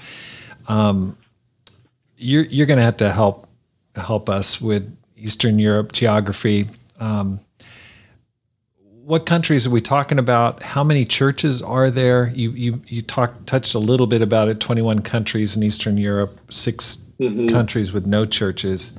But how many disciples are there now? If you can share some highlights, some challenges that you're facing, if you could just kind of give kind of the broad picture here of what we're talking about about your work in, in Eastern Europe. Uh huh. Okay. So yeah, um, Eastern Europe, at least the way we define it. Obviously, I'm not sure Google would agree with everything I'm about to say, um, but it's the Ukraine. Uh, we consider to be part of Eastern Europe. Obviously, geography, Eastern Europe includes part of Russia, but it's basically just the Ukraine, um, Moldova, and then you have Poland, Hungary, Romania, Bulgaria, um, Slovakia, Mm. um, Slovenia, um, all the Yugoslavian countries down there, uh, Tirana, or Albania, Greece, uh, Turkey, Cyprus, um, the Baltics, that's Estonia, uh, Latvia, and Lithuania. We work with them as well. Um, Croatia, um, Serbia. So those all those countries down in that area. So it's it's just a vast area. I mean, you- you're going up down into Turkey. That's you know, That's ninety nine percent Muslim. Wow. It's pretty different. Oh my gosh. So it's a, okay. So that, how many how many churches are we talking? So that's 270 million people. It's 21 different fellowships. Every single country has its own language. And it's not like a European Union situation where they all kind of have an open border. Uh, they all have their own rules. Uh, six of the countries are in the EU, but the rest of the countries are not in the EU. Um, so it's all kind of uh, mixed up. It's some of the most corrupt places. You know, it's post Soviet. Uh, so there is some cultural similarities. Um, the Muslim states are Turkey and Albania and Kosovo. Um, the rest is then you have your strong Catholic groups like Poland, um, and then you just have a lot of atheism and agnosticism. So it's very diverse, um, very challenging. No middle class in most of these countries. You're either kind of poor or you're you're corruptedly wealthy Wow. um, great-hearted Christians, um, hospitality, you know, off the chart hospitality. um, they may not have anything, but they'll put everything on the table and feed you Yeah. and love you. And um, so, in beautiful part of the world, right? Most of the biblical land is in this part of the world. right. Um, Okay. So how many how many disciples are we talking there? About three thousand two hundred, I think, is the number. Okay. Concentrated mostly in like. Kiev. Those are like the large churches, Kiev and Yeah, Kiev is the big church. The Okay. number two church would be Odessa. That's the second largest church. Okay, and how many um, disciples now are there in Kiev? In Kiev, about a thousand seven hundred. Oh my gosh, what a gr- big church! And you're not leading that church; you're just living there. Right. Yeah. Four years ago, we appointed an eldership. Praise God. Hmm. And then two years ago, uh, handed off to a new lead evangelist, and he's got his team of evangelists, and he works with the elders, and um, they're doing a great job leading the Kiev church. Okay, now that's a Ukrainian national that's leading that. Yeah, yeah. That's awesome. and all the elders are Ukrainians. So it's a it's a completely homegrown, home converted, home raised up uh, leadership team of a church of a thousand seven hundred. So that's encouraging. and how many people in Odessa? Uh, three hundred, about three twenty. Okay, so Shawn, this is you've got a new growth initiative for Eastern Europe, Hmm. and um, tell me about why. What what's the reason for this, and just explain what you're doing. Uh-huh. Okay. Um, so, you know, it's interesting when we planted churches in the beginning of our fellowship, um, there was a lot of effort that went into planting those churches. Um, you know, I talked with Scott and Lynn Green about how they planted Hong Kong, that they they chose the team a year ahead of time. That team was together in Boston building dynamics. And then that team launched together. And it's a team, right? It's like mm. 8, 10, 12 people. The Moscow church was planted with 12, 14 people. The Kiev church was planted with 12 people. St. Petersburg, 12 people. And Johannesburg was planted with a large team. The first churches in India. And those cities, Andy Andy Fleming did the statistical research that the cities that had strong, large plantings, they're the ones that broke through that mm-hmm. certain level mm-hmm. and are able to have that ongoing momentum to plant churches and send out churches and continue to evangelize their countries. Um, I think that I think the the the year 2000 plan or whether the six year plan that we had to get churches in all the countries was incredibly visionary and necessary so that we didn't become self-focused on just where we were but kept having a vision to get to all the nations. Right. But i think we became a slave to the timeline and i don't think we had the resources to plant the quality that we did in the beginning so as you went into some of these smaller countries in eastern europe as where as if i were to quiz probably people listening to this list all the countries you know that are in eastern europe that's hard to do right so also attracting a team attracting a team to Tokyo, Hong Kong, and Paris is one thing. Right. Attracting a team to uh, Pristina, uh, Montenegro is a different thing. um, and uh, I think we sent teams that were smaller, maybe four people, six people. Um, they weren't well trained church leaders. They were good hearted family group leaders. Right. Right. Who had a dream to be a part of this six year plan. Mm so I think all the intentions and all the hearts were noble, but we didn't count the cost well. Hmm. So these churches weren't planted with a, a with a critical mass of faith and evangelism to get that church up and growing. And I think it's very important, and that's why I love your book so much, Zero to a Hundred. And uh, anyone listening to this, you you should always read Rob's book on Zero to a Hundred. it's fantastic. Um, I think you have to get up to 100 in a short period of time mm-hmm. because it's building your genetic code of how you view church growth. Mm-hmm. If if if it takes forever and people don't see growth happening, then you just assume that's the way it is. Right. And, and the interesting thing, people we converted in Kiev, St. Petersburg, and Moscow in that first year, they're used to seeing baptisms every day. They had never seen a church without baptisms for every day. So when they go out and share their faith, they just expect it to happen. Mm-hmm. Although we were still sharing our faith a thousand times for everyone who came and became a Christian. Right. It's not like people were falling into the baptistry. Um, but everyone was just sharing. The average Christian would share their faith probably, the average new conversion was sharing their faith 20 to 30 times a day um, because that's all they saw the team doing every day. That's just right. what you do. Right and it was it was hilarious. We had a sister from Kiev go to Odessa, and she got off the train and lost the address to where church was, and she didn't know how to find church on Sunday. So at eight in the morning, when the church when the the train arrived, church is at like ten. She said, "I know how I can find church because there were no cell phones or anything." She said, "I'll go to the center of the city and I'll just stand there, and someone will invite me."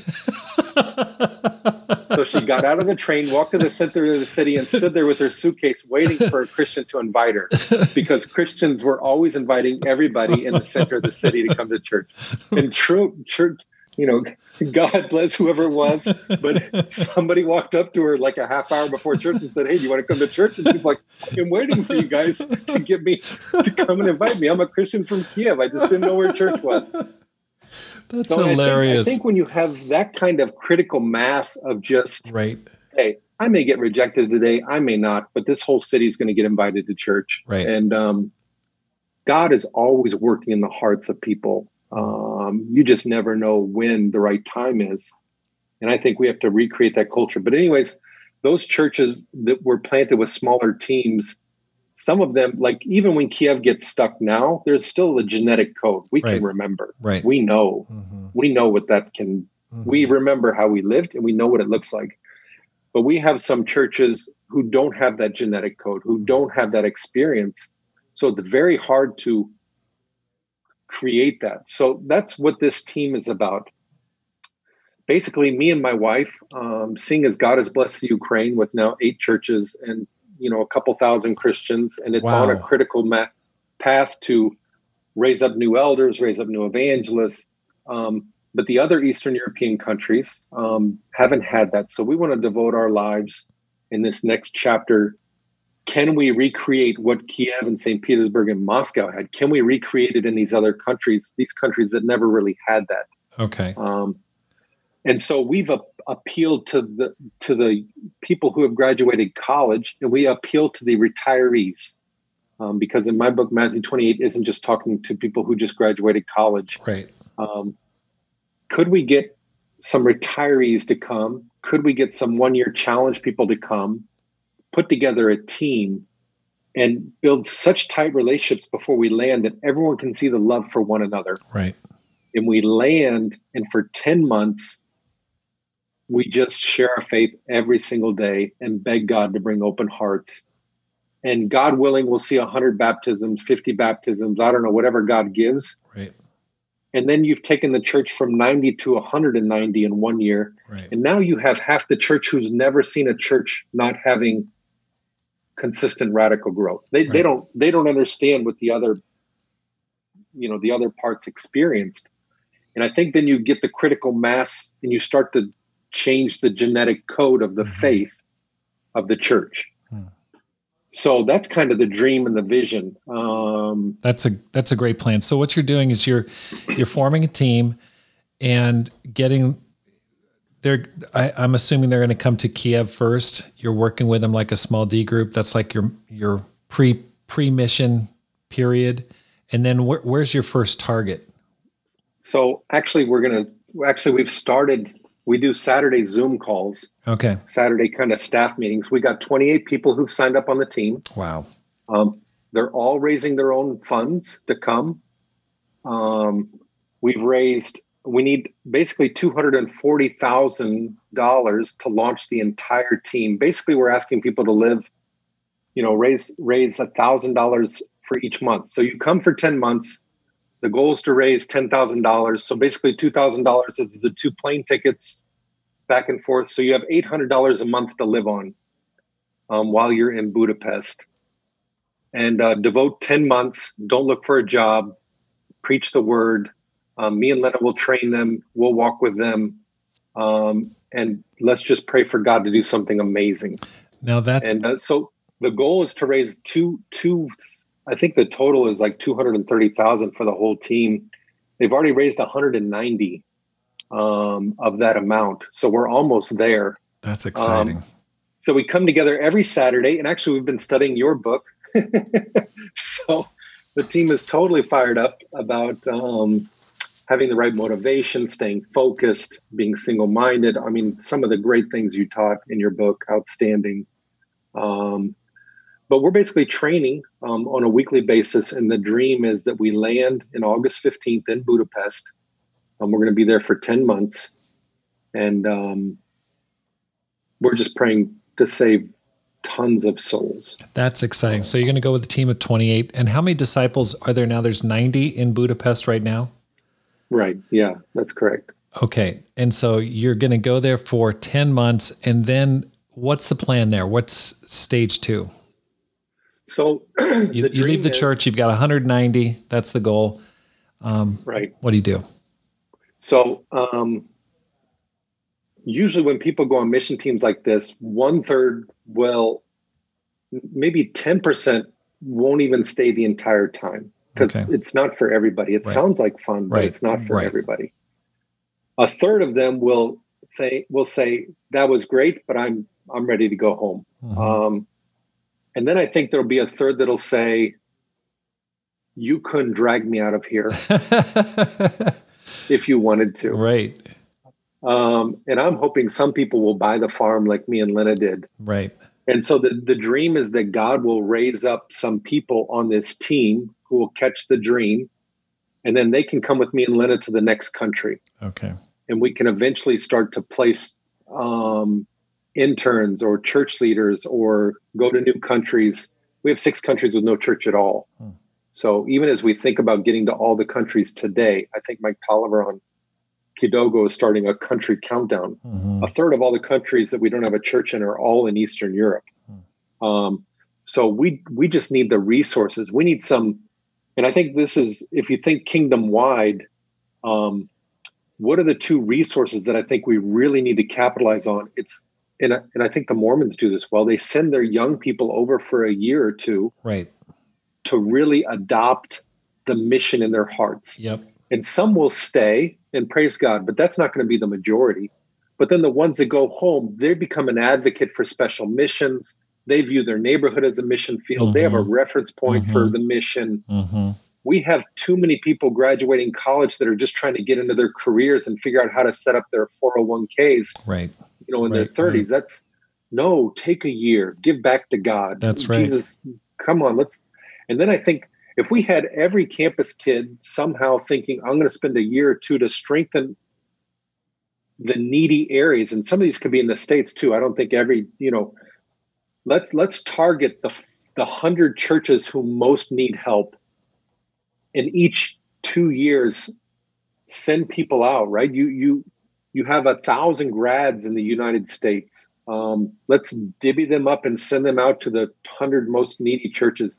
Take your hundred take a thousand retirees you have there's so much depth in the churches in america oh I mean, my gosh isn't that the truth you, you speak with a family group leader in boston or chicago who's got 40 years of experience. Their kids are Christians. They've led family groups. They've baptized. They counseled. These guys have more training than some of our, you know, some of our full-time ministers over right, here. Right. And if they could take a year and and you can come over to Eastern Europe and live on a tenth of what it costs you to live in America. Mm-hmm. Um, come spend a year, uh, live off your retirement, and right.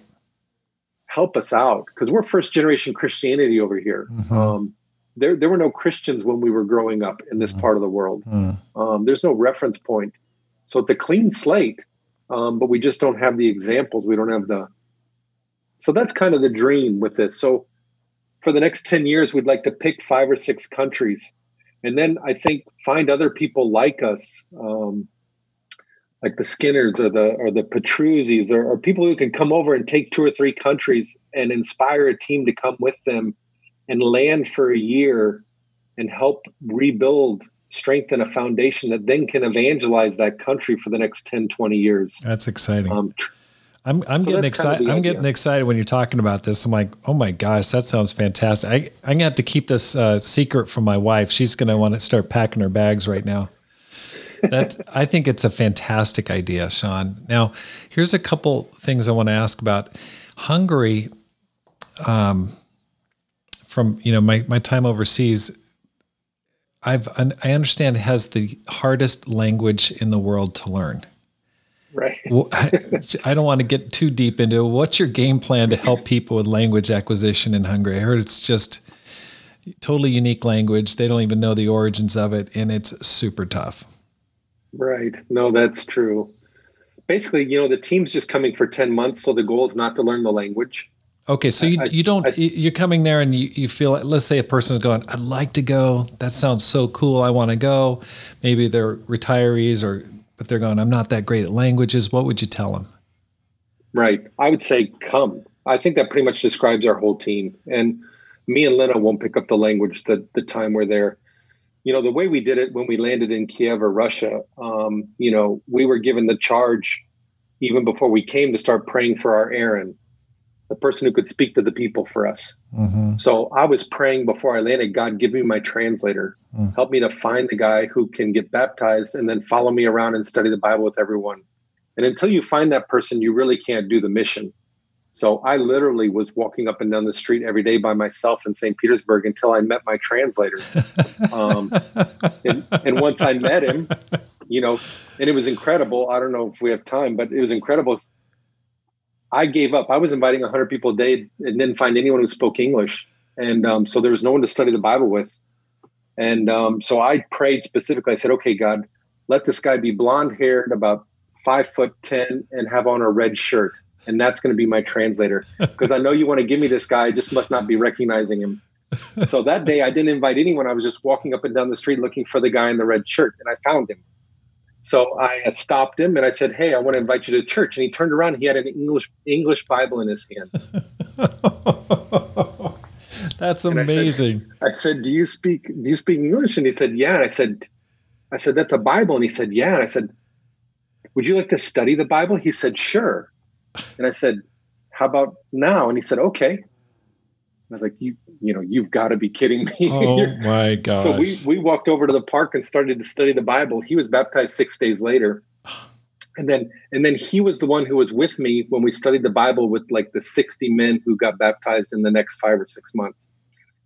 So, but he he you know, and then now he's leading Hope Worldwide in Moscow. So wow. he's uh he's. But anyways, it was interesting. I met him. You know, when I later asked him, "What were you doing with an English Bible in your hand?" And he said he had walked into a group like 200 meters before me that was passing out Bibles.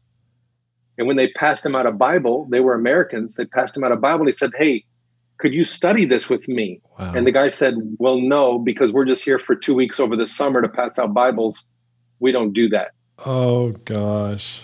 And he walked away so discouraged. And he said he was just walking discouraged with this Bible, that he has this Bible, but no one to study it with.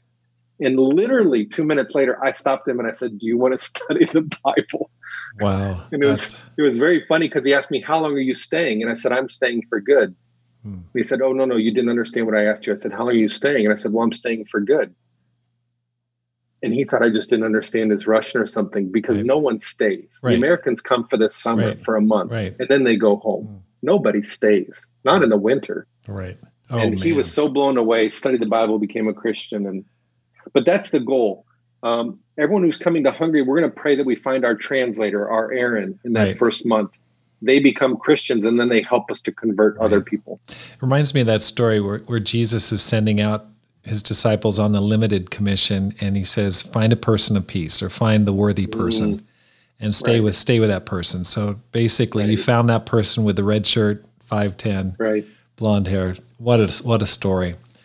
Um, and so okay, so if a person's listening and, and they're thinking, man, that sounds awesome. I'd love to go to Europe. I'd love to go on a mission team. So what you're saying is really all they need is a year of their time, $10,000, support themselves, and just a desire to, to share their faith. That's pretty much it. That's pretty much it. That's awesome. And so how, where would they contact you? Can they just, I guess I can just leave that in the, the notes for this podcast, but if they wanted to re- reach you before then, what, where would they contact totally you? yeah. On facebook shawn wooten or shawn's borsch and uh, you know the team to launch this august is kind of solidified. And some of those guys on the team they have gofundme. They're still trying to raise the money. They haven't quite hit the amount they need. So we're all really praying and fasting to finish the fundraiser. Um, but then of course with the virus borders aren't open right now. Um, we can't get into hungary right now. So we've basically set up four flags that are all red, and those red flags have to turn green before the team can launch. So I we're see. really praying um, for that to happen. Um, but we'll, you know, at some point we'll put out an advertisement, whatever, like, hey, come join the Revive team 2021 or 2022 mm-hmm. for Athens, Greece, or Zagreb or Bucharest or Warsaw or Istanbul. And we'll just put it out there and people can sign up and say, I want to go. And um, they just need to raise some money to support themselves for that year. And then if their dream is to go into the ministry, we we have uh, six of the positions on our team are actually campus ministers. They're actually kind of supported by the mission team because the dream is that they would become the next church leaders um, or come with us to the next country. So there's opportunities to stay in Eastern Europe forever. There's countries that need to be led. There's cities that need to be planted. Um, there's lots to do. So if you have an ambition to be in the full time ministry and to lead a church, um, come by the farm. Right. Um, but it, the great thing is, is that you have a year to test it. Um, right. You so go, you give a year, and then so there's, see. There's no shame if a person just says, "Hey, I just want to, I just want to go and give a year and then come back." That's going to be fine too. Right. That's actually all we expect from anybody. Yeah, that's great. Um, so yeah.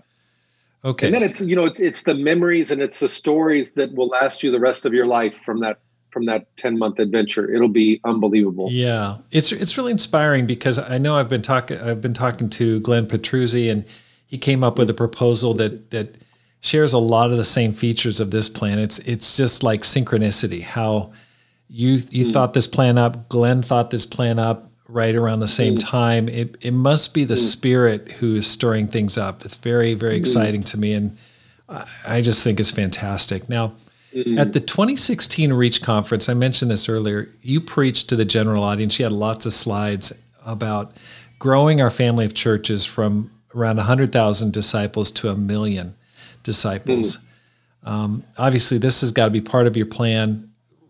You know, how can we do that? Like that, this is so interesting to me. How can we break the log jam and start growing exponentially? What What are your thoughts? Mm. What if you were the king of the world, what would you do? I'd recommend everyone read the book Zero to 100. Sorry, bro. I'm a big fan. Oh, thank you. Um, so I think, you know, I think, um,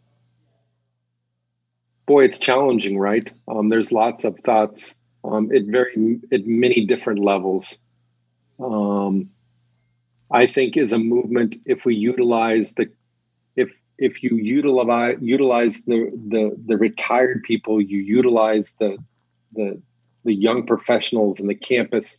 If everyone's devoted to evangelizing the world, right? I mean, when I became a Christian, churches were being planted and dreams were happening, and I was like, Wall Street. Who cares about Wall Street? Right. We're changing the world. Exactly. Um, and I think if we can re-elevate that to become not just a slogan that everyone's memorized, but they see everyone engaging at that level. Mm. Um, I'm so proud of these guys on the Revive team.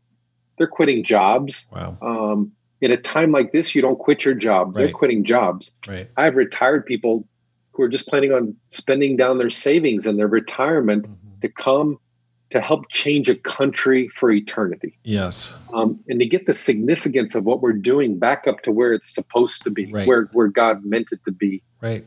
Um, and then I think once you get in an environment, I'm sure my evangelism is going to grow exponentially when I land in Budapest right. because I'm with a team that that's just what we do. Right. Um, I can be so busy today and do great things for mm-hmm. God right. and, and not share my faith. Right. And I can go to bed feeling like I spent my whole, I gave it all today for the kingdom. Right. But I still didn't share my faith. And we want to develop the churches and mature them. So there's so many things you can do that don't really have to do with saving a lost world. Right. And I think that's the challenge we all face because not all of us are naturally comfortable doing that. There's some people who are very good at that just all by themselves. Some of us have to carry our cross uh, to be good at that. But whether we're carrying our cross or whether it's a natural gift, we all have to engage that. Right. And um, so I think creating those these places where we can reinvigorate, and I've even thought of doing the Revive program inside the Kiev church or inside the Odessa church. It doesn't have to be in a different country. Right. Where you where you focus in the energy and um and then i think the, the comments you've made about the large church needs to become small mm. i think that's huge um where it's not just staff run church it's it's it's it's maybe someone's training the people but we're working with the people around us i've seen john mcgurk do a great job with that joe Salippo, great job mm-hmm. andy fleming in birmingham mm-hmm. where you land in a church with no staff it's what you've been doing as well and you're really building up the leaders. Everyone owns the church. It's not just the staff is busy doing everything.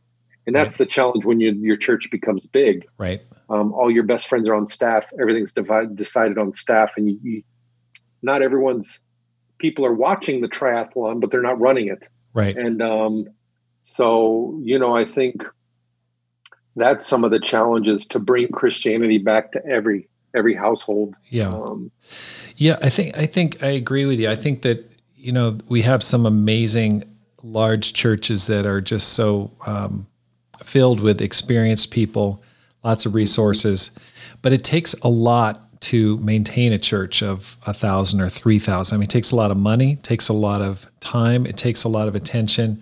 You need a lot of young people, and one thing that I that I see is um, those people those large churches are able to hire younger people, but they don't get the opportunity to to maybe go out and plant a church like like you mm. did, like I did, like I had the opportunity to do. Um, and I think that's a a lost opportunity because I think mm. that if you're leading a, a, small, a ministry in a large church, that's that's a certain experience, but mm. there's nothing that can replace the opportunity to go out and plant a church where there's really nothing there. Mm. And I feel like that is training that cannot be replaced. That is something that mm. um, you just you can't experience in a larger church. The the desperation, right. the fear, the insecurity, the the testing, the challenge, the you know like oh Lord, if you don't come through here, you know I don't know what's going to happen. That kind of where it all depends on you and yet it, it it's got to depend on God. And I think that experience is something that we're going to need to bring back into the kingdom. Mm. And mm. Uh, the what you're talking about the singular focus of, mm. of sharing your faith and just having a clear passion and mission. Uh, mm. It's it's it's hard to get that in a larger church. You know, I know what it's like. And my church is not even that big, but it's like you get busy with with maintenance Right. And there's right. Pa- there's pastoring issues. There's there's counseling issues that that can take up all your time. I totally agree with you. So I don't want to get off right. that, but I I think what you're doing there is is something that I'm going to be watching super closely. I think that mm. it's it's what we need. You're going to be watching super closely from Budapest, Hungary, because you're coming over to spend time with us, bro. I can't wait. I can't wait. As soon I think as we can get these airplanes flying again. Yes, but I think I think you're right. I think we need to have a church planting mentality of. Mm. Even neighborhoods, right? Right. You get two families in a neighborhood, and then you inspire. The, let's plant the church in this neighborhood. Well, I totally agree with you, and I, it's something I've been thinking very strongly about, even in the church here in Tucson, Arizona. It's like uh, we can't meet at our normal large church location, but I'm thinking, okay, how can what what is God trying to do here? Maybe this is the time when we need to start meeting by, you know, uh, smaller towns, you know, in the metropolis, you know, the because mm. there's you know Tucson has a bunch of smaller towns that surround it that form form its mm. perimeter. I think maybe this is the time when we've got leaders that are leading groups of 30 or 40 and and they take on a much larger role mm-hmm. whether it's preaching or teaching and and I go I get to me I get excited about that because I go that's when we're going to start really multiplying. Mm, totally. You know, we had an interesting situation. it was we had we me and Linda had landed in the summer. The church was like 150 and by by New Year's it was 512. And we had saw we had I checked kind of the world stats that there never never been a church over 500 that had doubled in one year. So we set the goal to double. We prayed and the staff fasted that we are going to be 1,024 by the end of the year. And then, interesting enough, uh, mid January, the police came into our service and kicked us out and canceled our registration and told us we could no longer meet together as a church. So we're we're a church of 500 with baby Christians, and we can no longer meet in groups of more than 10. So what we did is we took all the money we were renting halls and we went out and rented like 16 apartments spread out all over the city. And these apartments were empty, but they became churches. And we let singles and campus people live there and maintain the apartments. But that's where church was now. Wow. So we appointed, we appointed basically 30 church leaders overnight. And we started to train them every week on how to lead a church, how to do a Sunday sermon, how to do communion, how to do midweek, how to take up contribution. Um, they literally had to take responsibility for everything because literally overnight we lost any ability to gather the church. You know, I thought this is a disaster. God, what are you doing? We just prayed to double the church. Now we lost our halls. Now we're not going to grow at all. This is going to be terrible. But what actually happened was the exact opposite. Mm. All of a sudden, we had 30 people in the church who felt complete ownership for everything. Mm-hmm. And I mean, they were getting trained in everything mm. how to lead Bible studies, how to come. You know, we would still do the cost counting with the staff, um, but they were preaching, they were doing Bible talks, they were doing midweeks, mm-hmm. they were, mm-hmm. and it was unbelievable. Now we had a couple of the house churches almost split that we had right. to do, but basically my whole life became just training these church leaders. That's all I did. Right, right. Um, and we were underground for seven months. Um, we couldn't meet in groups of more than 10. And after seven months, the church had grown from 500 to 800. Wow. While we were in house churches. Then we came out of house churches and it was unbelievable because first of all there was so much joy to finally be back together again. Right. It's kind of my picture of when we get out of quarantine. Right. everyone's so fired up to and then all of a sudden when i gathered the staff before the church service when we were all together i had 30 people looking at me that were used to leading church. Right. And i mean oh my gosh they they they knew how to get their group together afterwards talk about everything. I mean they there was so much ownership and leadership in the church at that hour. It just projected. I mean, we we we we you know God did it. We grew exactly to 1,024 by the end of that year. That's God amazing. doubled the church. But I what I thought was a tragedy of us being forced into smaller groups of 10 it actually turned out to be the, the the greatest blessing because we actually focused on raising up leaders instead of the ministers doing all the work. Mm. So it was awesome. That's powerful. What year was that? That was 1994. Okay, so that's when you came. That you. How long had you been in town before you had the the uh, police raid the church? Eight months. Eight months. Okay, so you had just taken over and had been there for eight months. See, that's that's very powerful. I think that's super instructive for our current situation with coronavirus because mm. it's affecting the whole world. And and I right. think, okay, what what can God do to accelerate the growth? And mm I, I think, you know, I, have been talking to Bruce Williams and different people and talking to different leaders. And, you know, the, the constant theme is you have to raise up, multiply the leaders. You've, you've got to concentrate on discipleship. And, mm um, you know, I think what you're sharing there is is is the key. I feel like we've got mm to take advantage of the difficulty we're facing and, and view it, change it from the obstacle to the the path, the tool that God is going to use to help us to grow. If if we'll accept mm. it and not not just hold our breath, but go, okay, if we go with this, God is going to make it grow. I, I think mm. you're right on target. Amen. Yeah, I think it's interesting when we come out of this quarantine, the new world I think is going to be safe in groups of 10 to 20, mm-hmm. which I think is the perfect number to expand and for the kingdom to thrive. Yep. And um, you know, Bible talks of 10 to 20 people, they can grow, they can multiply. Mm-hmm. And I think we have to resist the temptation right now to do these big online services that everyone comes to. Right. Let's start massively training the ones who are going to be leading the groups of 10 or 20 when we come out of this. Right.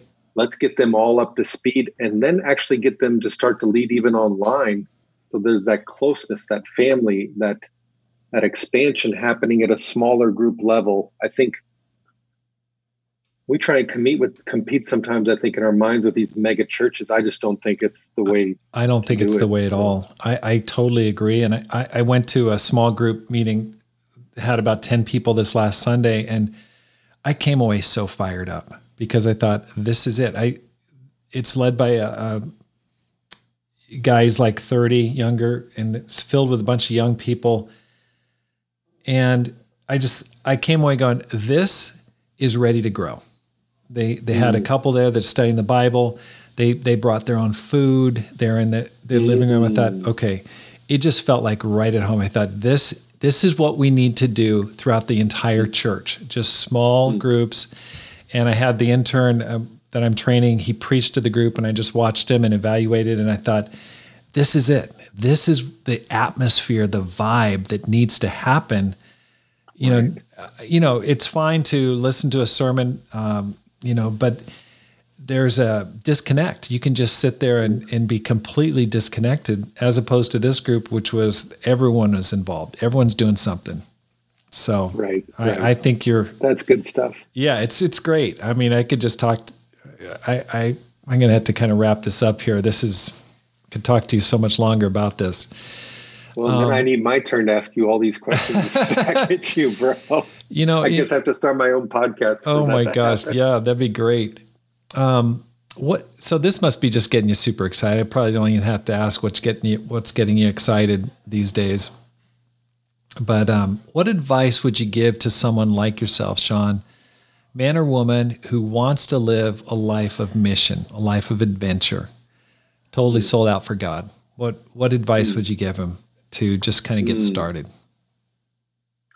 Well, I would say they're definitely on the right track. God definitely created them for that desire. And they have gifts that they haven't even scratched the surface of. And God can do things in their life that um, even if we told them right now, they wouldn't believe it. Mm. And uh, so I think just the acknowledgement of saying that's what I want, you're hmm. already headed down the right road for sure. Mm.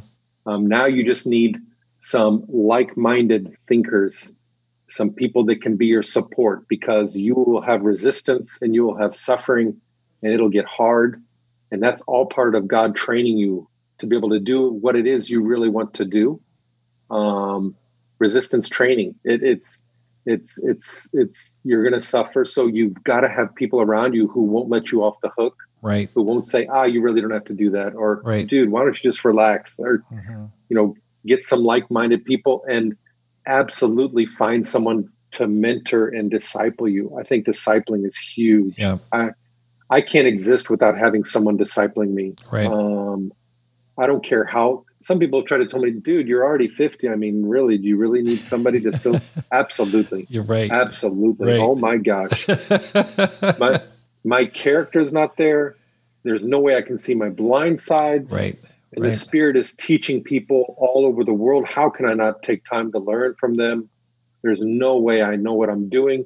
And if I want to see a church of 100,000, really, do I think I'm, oh, you think I am who I need to be right. for a church? For us to see 100,000 disciples in right. a country? Right. No. Oh right. my gosh. I got miles to go. So let's get started. That's and, right. And enjoy it. Enjoy Quit. it. So many people are like, when, so when, when will I finally get to a point when people stop telling me what to do and I can just do what I want to do? Wrong road. exactly. Wrong road. I'm not getting on that road. exactly. That's great. Any, any final words, Shawn? This has been a fantastic time together. Anything that you want to well, I, I just appreciate, bro, this time because I feel like you've you've kind of uh, refreshed my spirit for sure.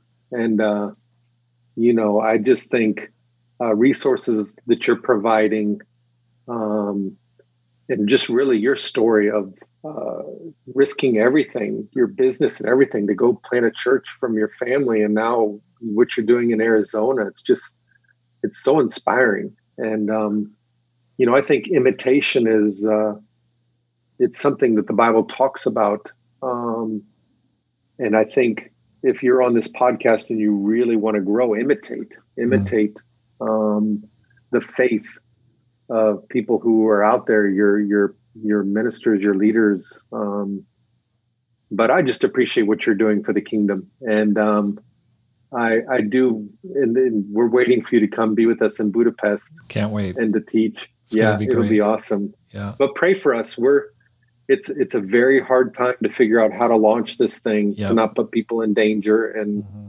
you know, when you want to bring a team of 28 who are going to share their faith all day, and social distancing is like, you know, people are avoiding each other. Right. Exactly. It's, it's, is this is this how do we launch this properly that it'll be effective, not just bold but effective.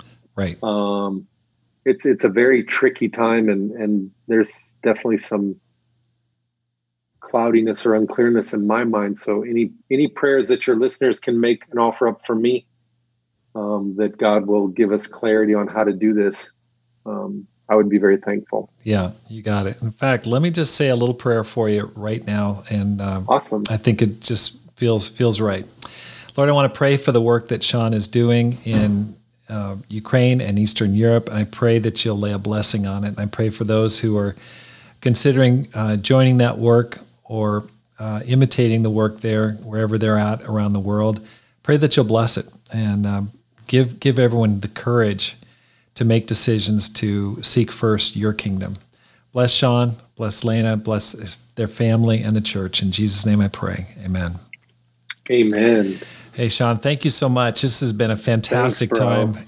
And I want to say thank you for listening to the Rob Skinner podcast. My goal is to inspire you to make this life count, to live a no regrets life, and to multiply disciples, leaders, and churches. If you enjoyed the program, I'd like to ask you to subscribe, to share, and more than anything, let your friends know about this podcast. Have a great day and make this life count.